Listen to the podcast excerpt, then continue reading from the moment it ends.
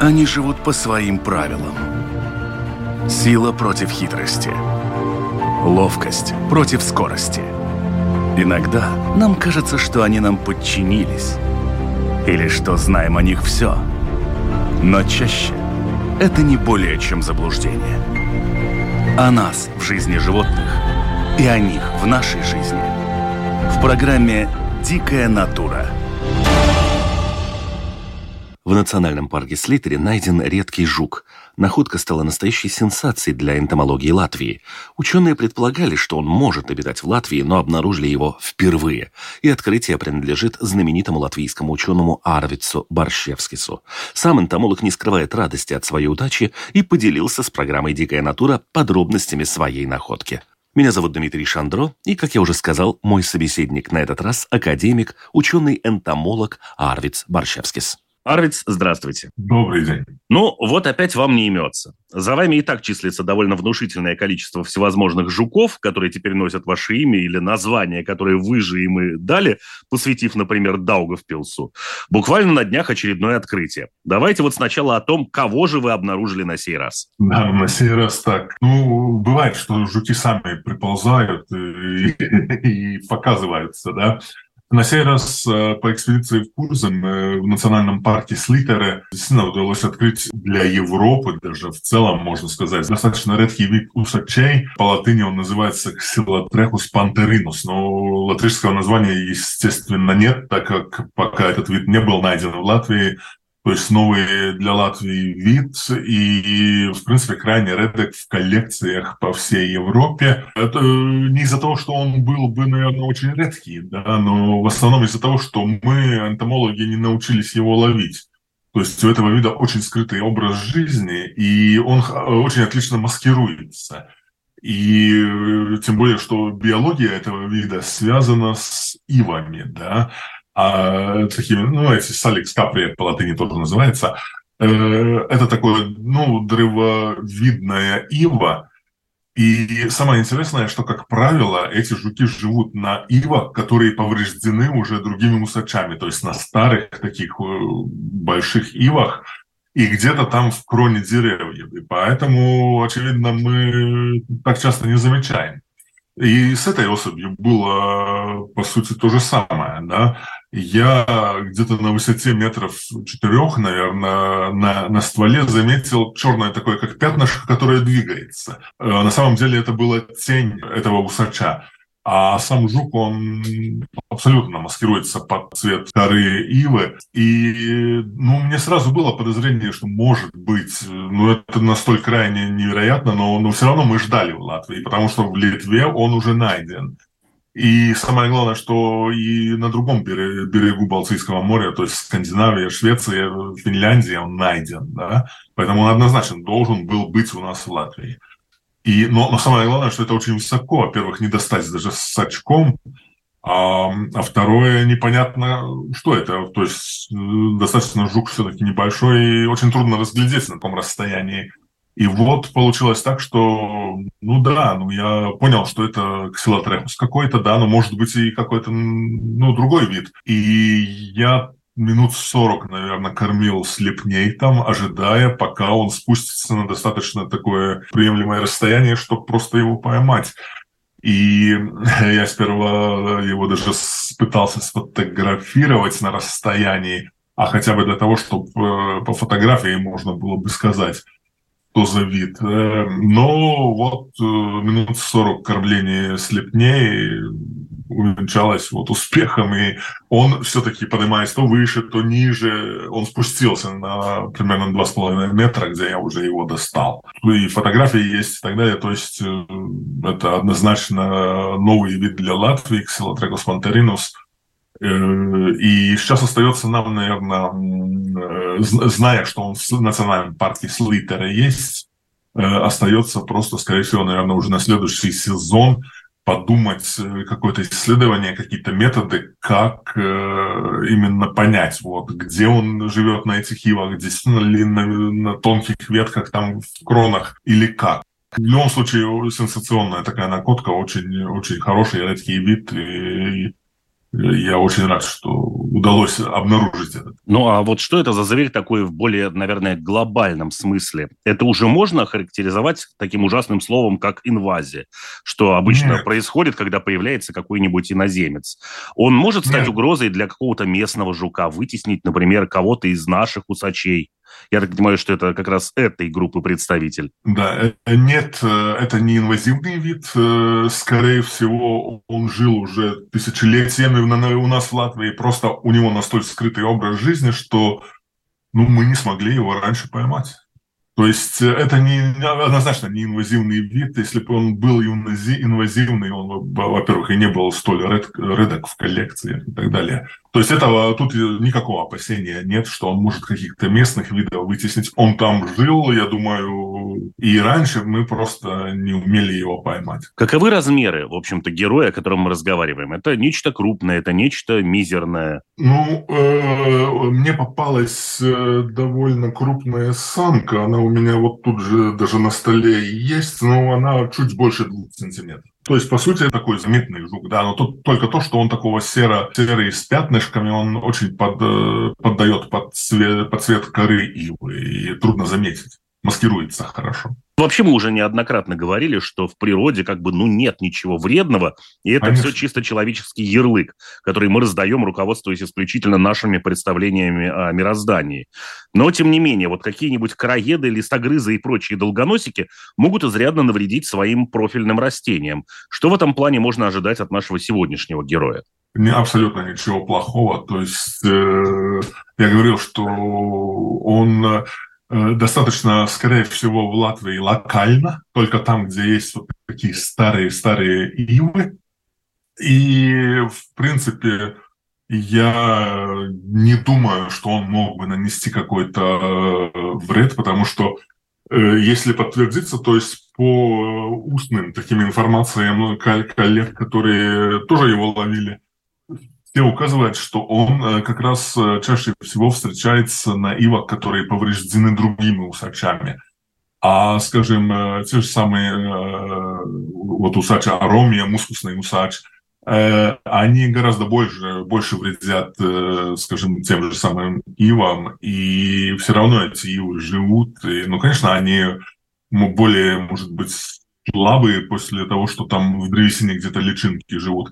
А, а второе то, что якобы этот вид развивается в тонких веточках, в кронах. И если он там, э, личинка, скажем, там сделает ходы в какой-то тонкой веточке, ну, она может засохнуть, но с другой стороны, я не вижу в этом какой-то большой опасности. То есть это однозначно не, не какой-то карантинный вид, не, не такой вид, которого там надо как-то истреблять. Скорее, это один из видов нашего биоразнообразия, которые у нас в Латвии живут, и ему есть своя ниша, свое, свое место в лесной экосистеме, и, и он э, абсолютно не какой-то плохой там вид которого нужно как-то истреблять. Вы упомянули, что, в общем-то, это тоже усачи, и при этом другие представители вот этого вот э, рода, группы, Семейство. они значительно более вредные с точки зрения деревьев.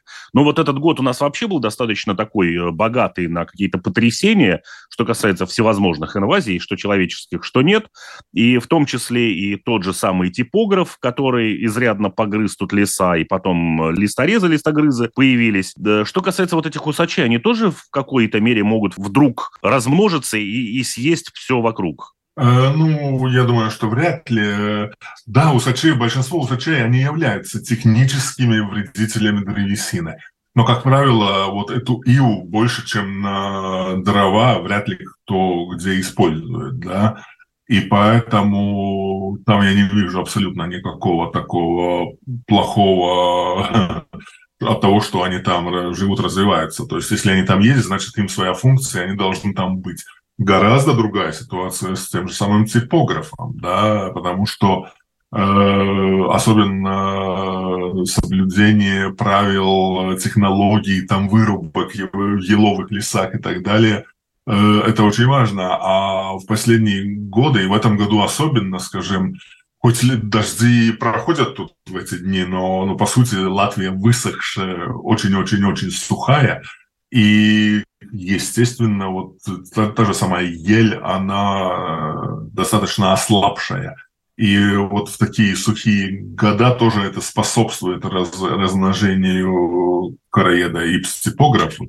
И поэтому там, там конечно, там, ну, там то есть, погуб, могут погибнуть лесные вот, целые кварталы, там э, участки леса, где они повреждают, очень сильно повреждают ель.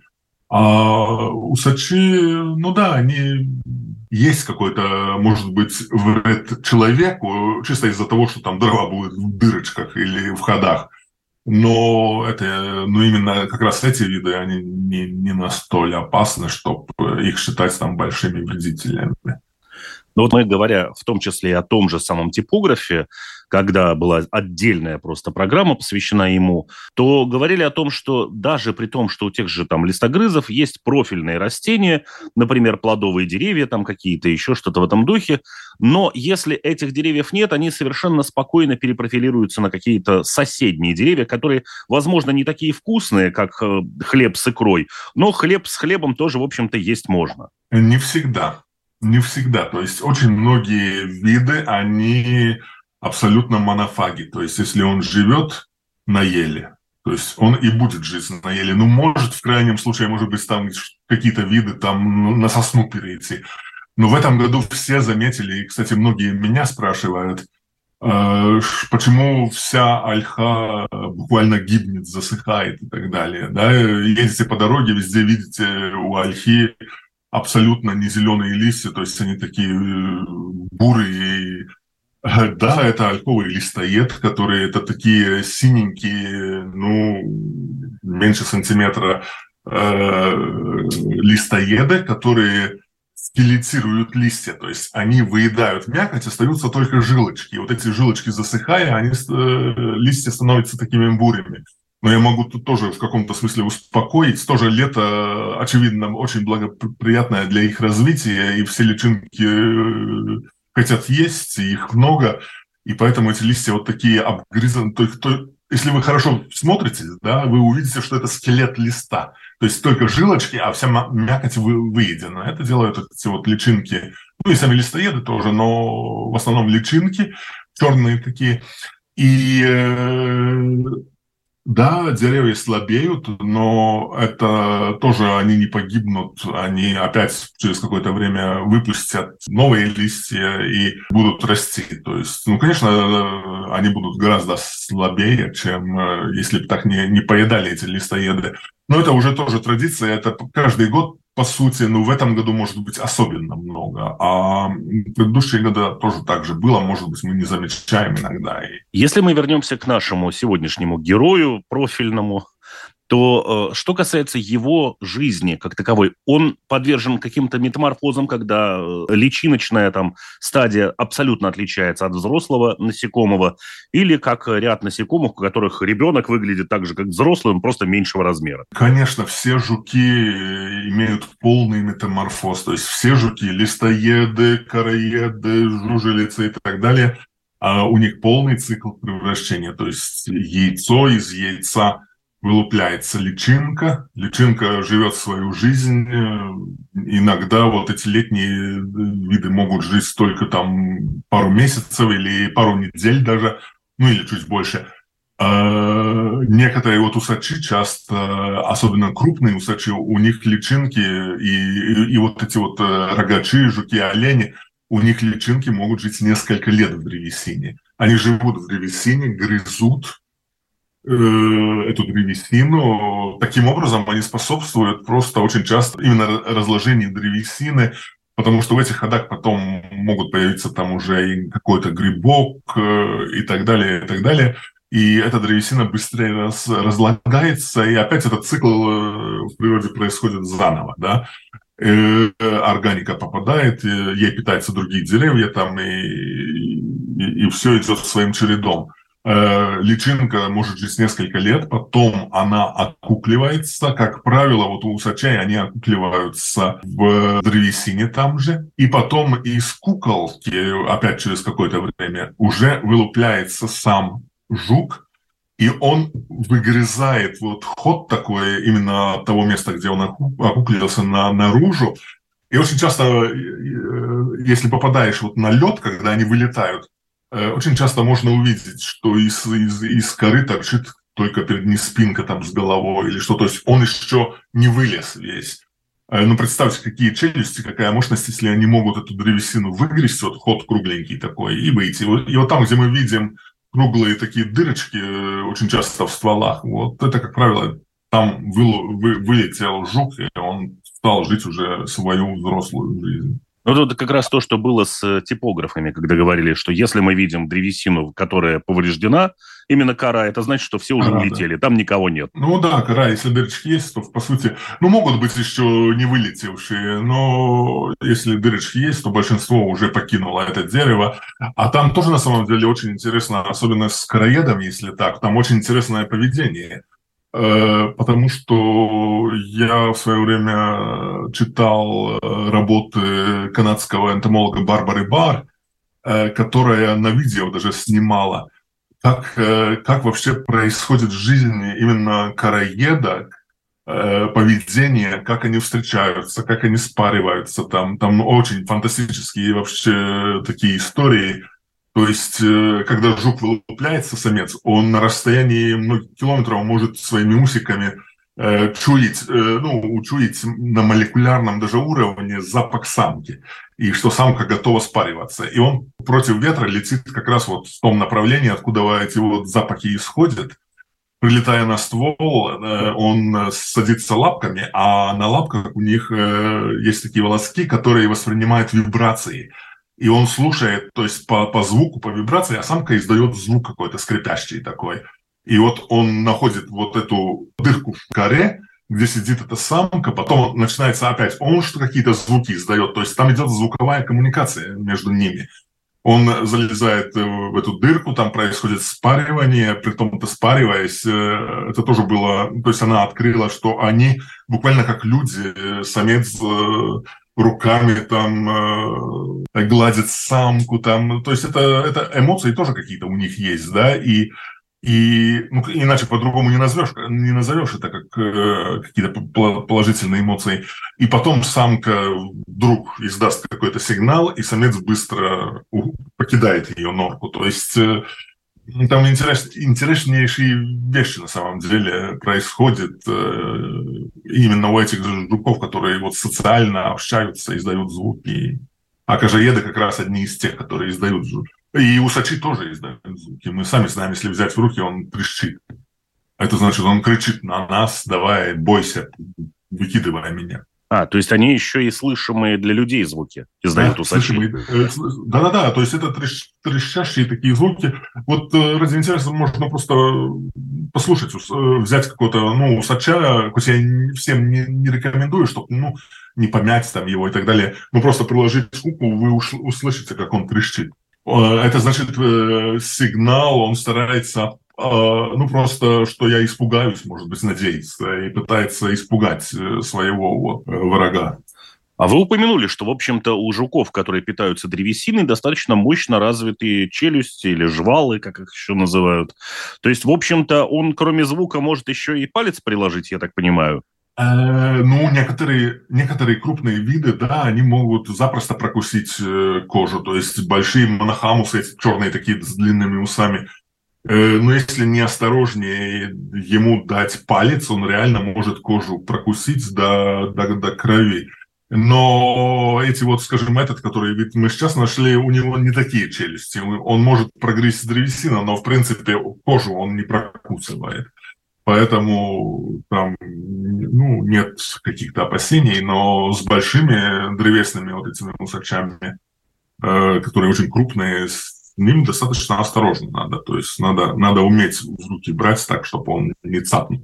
Вы упоминали все время крупные, некрупные, и вот э, ваша нынешняя находка – это как вы сказали, порядка двух сантиметров. Вот э, по меркам не мировых, наверное, усачей, но хотя бы в рамках Латвии, хотя можем расшириться и дальше. Он где находится? Вот э, если бы в школе mm-hmm. на линейке его по росту ставили, он бы стоял в конце или ближе к началу? Э, он стоял бы посередине примерно. То есть э, самый крупный жук Латвии э, – жук-олень самец может достигать 7,5 примерно сантиметров. Самый крупный жук мира, носорог в джунглях Амазонки с, с вперед выдвинутым этим рогом, э, они могут достигать там 22 где-то сантиметра. То есть по латвийским меркам он э, ближе к середине, то есть 2 сантиметра – это уже такой средней величины жук. Э, большое, абсолютное большинство гораздо мельче. То есть самый маленький жук Европы примерно 0,3 миллиметра. Я могу ошибаться, но вот э, сейчас вроде как э, носорог, олень и усач – это, в общем-то, разные же жуки. Они разные группы представляют.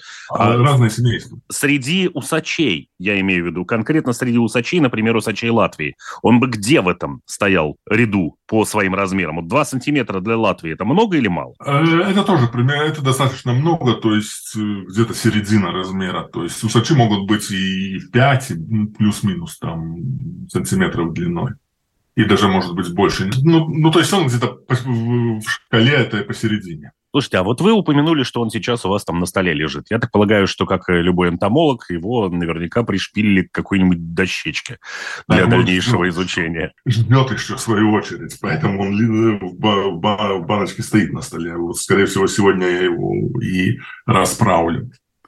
Вот, а, собственно, а Представляете, вы открываете какого-то там жука, вы его, значит, иголкой бабах, а оказалось, что он, в общем-то, был единственный.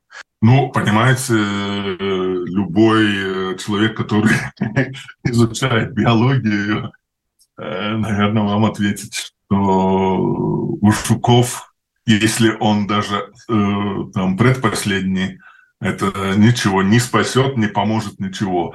То есть, э, чтобы жуки спаривались, находили друг друга. Там популяция числится в миллионах. И если он един, последний, то все тогда его больше и не будет. Поймаешь или не поймаешь, но больше там ничего не будет. А вообще, в принципе, узнать его можно каким-то образом, если вдруг кто-то увидит, э, кроме э, знаменитого мирового ученого Арвица Борщевскиса, которому, опять же, вас же там было много наблюдающих, но увидели его именно вы. Ну, я там один ходил тогда. По сути, э, можно ввести латинское название Xylotrechus panterinus э, в Google и посмотреть, как он выглядит. Там будет много-много-много фотографий. Он такой пестренький, с короткими, хоть и усач, но с короткими усиками, э, удлиненный такой. И э, его можно спутать, спутать как бы и с другими представителями этого рода, например, Ксилотрекус рустикус, но он живет в основном на тополях. И, конечно, он может случайно сесть на иву, э, но он более такой серый, этот более коричневый такой. И если посмотреть э, в интернете, конечно, и особенно если это на Саликс Каприя, вот на этой иве, такой древовидной иве, то ну, больше, наверное, вариантов, если кто-то увидит, пускай, если есть возможность мобильным хоть какую-то фотографию делает издали, или как мы потом посмотрим, и присылает информацию нам. Любая находка, она ценна по, этим, по этому виду, и мало ли, ну, кто-нибудь повторит, я только радоваться буду. Ясно. Ну хорошо, вот сейчас у нас есть усач, он есть э, в Слитере, он есть в Латвии, он найден, значит, сто процентов там есть где-то еще такие же усачи. Будет производиться какое-то исследовательское, не знаю, мероприятие, какие-то ряд мероприятий исследовательских, или сейчас все, ну, собственно, пустится на самотек, и там как уж получится? Э, нет, мы как раз вот на эту тему, я с коллегами там говорил, то есть там была ночь насекомых в Слитере, и как раз там были коллеги, вот мы говорили, что стоило бы вот э, попытаться поизучать именно биологию. То есть есть способы не только там ловушки на вершинах где-то, но некоторые виды э, просто где-то за пределами зап- заповедной зоны просто э, спилить, э, скажем, одну такую иву и э, составить такой, как палатку такую из этих вот стволов, там веток и так далее – Очень часто это срабатывает. И многие в кронах живущие виды, по крайней мере, златки, которые там живут и так далее, они спускают э, что это э, ослабевшее такое засыхающее дерево, потому что когда э, листья начинают засыхать, они выделяют эти фитонциды, которые по запаху они чувствуют. И вот э, интересно, этот вид среагирует на такую, на такую вот ловушку или нет? Э, вот это как раз тема, что, что, что, что стоило бы в следующем году сделать. Ну что ж, к сожалению, наше время прям э, подошло к своему завершению. Я очень рад, что вам опять удалось что-то открыть. Я не менее рад тому, что, в общем-то, вы не видите угрозы для латвийского биоразнообразия и для латвийских жуков от э, найденного, в общем-то, экземпляра.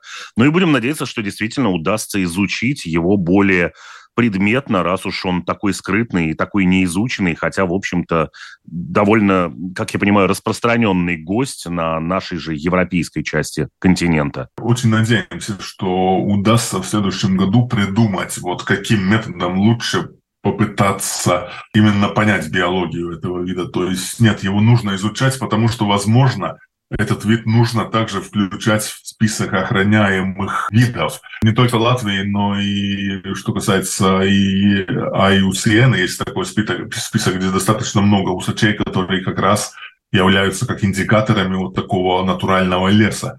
И э, поэтому, я думаю, исследования однозначно будут продолжаться, и я очень надеюсь, что нам удастся с этим разобраться, потому что тут много загадок. Но э, будем работать, и я думаю, что сможем что-то рассказать, может быть, через год или через два о результатах. Ну что ж, будем надеяться, что все у вас сложится и окажется, что, в общем-то, изрядно скрытный вид, ведущий такой незримый образ жизни для очень многих и не болтающийся под ногами, окажется какой-нибудь очередной жемчужиной, очередным бриллиантом природы, не то чтобы латвийской, но, в общем-то, мировой, поскольку я так понимаю, что, в общем-то, жук распространен на обширных территориях. Ну, очень хочется надеяться, что так будет, особенно таким словом бриллиантом. Хорошо. Большое спасибо за рассказ. Большое спасибо за открытие и всего доброго. Спасибо за интервью. Нам тоже очень важно людям рассказать о своих открытиях. И, может быть, кто-нибудь слушается, посмотрит и найдет не менее редкую какое-нибудь насекомое. Так что спасибо большое. Они живут по своим правилам. Сила против хитрости. Ловкость против скорости. Иногда нам кажется, что они нам подчинились или что знаем о них все. Но чаще это не более чем заблуждение. О нас в жизни животных и о них в нашей жизни. В программе «Дикая натура»